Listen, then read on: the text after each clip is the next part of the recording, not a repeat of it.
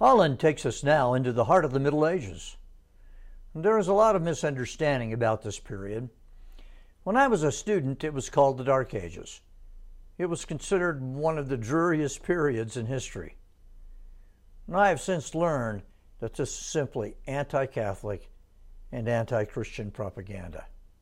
The Middle Ages, from about 1000 to 1300 AD, was the most advanced period in the history of the world up to that point.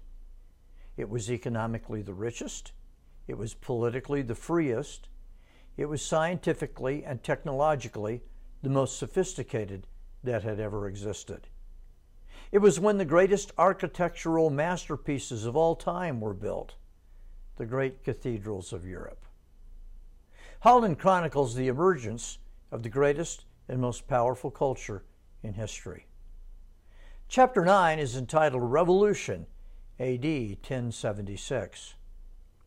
At the beginning of the 11th century, heresy once again raised its ugly head, and the church reacted against it. In fact, when a heretic was burned in Orleans, it was the first time in history it had happened. The heretics were reacting to obvious corruption in the church. Bishop Hildebrand, later Pope Gregory VII, attacked heresy but also fought for the purity and power of the church. He demanded celibacy, not just of monks, but of the secular clergy as well. A secular clergyman was simply one who wasn't a monk.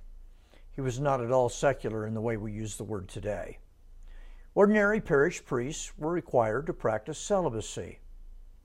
What Gregory sought was, in Holland's words, a reformation. The biggest issue, the greatest of the age, and one of the greatest in Western history, was the tension between church and state. Who invested the clergy with their power and position? Was it king or was it church?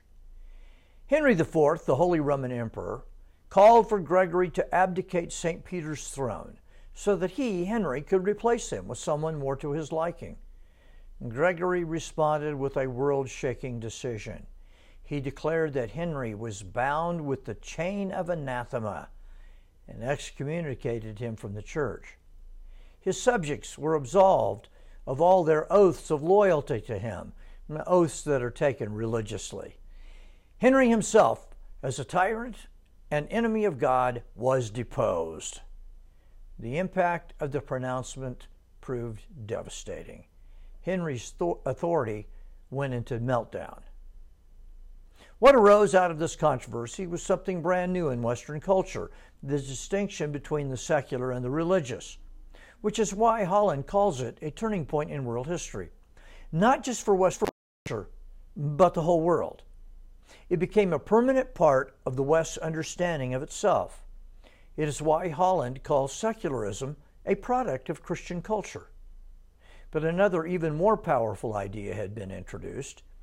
Gregory had sought to bring all of society under the aegis of the church. He sought reformation, not just for the church, but for all society. It was an idea that would reverberate down through the centuries.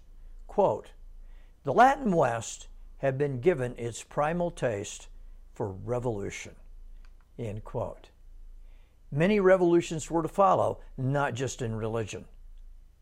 In the second half of this chapter, Holland goes back to one of the prime causes of Gregory's revolution, the Cluniac revival. Quote, the most intoxicating of all the reformers' slogans was freedom. One place more than any other served as its emblem.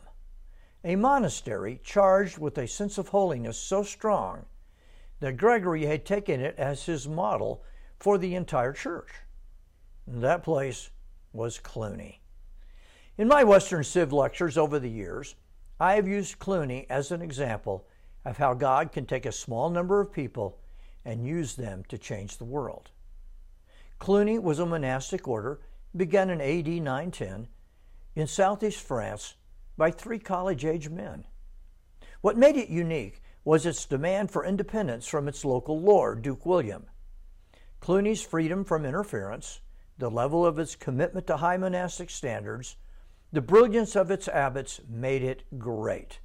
It led to the emergence of the High Middle Ages, and as a result, to the birth of Western culture.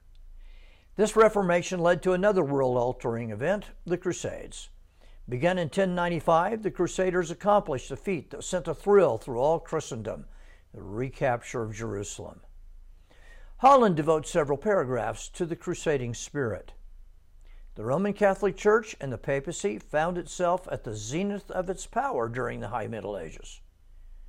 It was an institution the kind never before witnessed, one that had not only come to think of itself sovereign, but had willed itself into becoming so, according to Holland. It was the glue that held medieval society together. The High Middle Ages produced several of the most powerful ideas of all time. It created something else the world had never seen the university. Yes, universities themselves were the creation of the High Middle Ages. Another world changing idea arose all souls are equal in the sight of God. And only from this theological assumption could true justice arise. The concept of human rights began to take shape. And one more idea arose.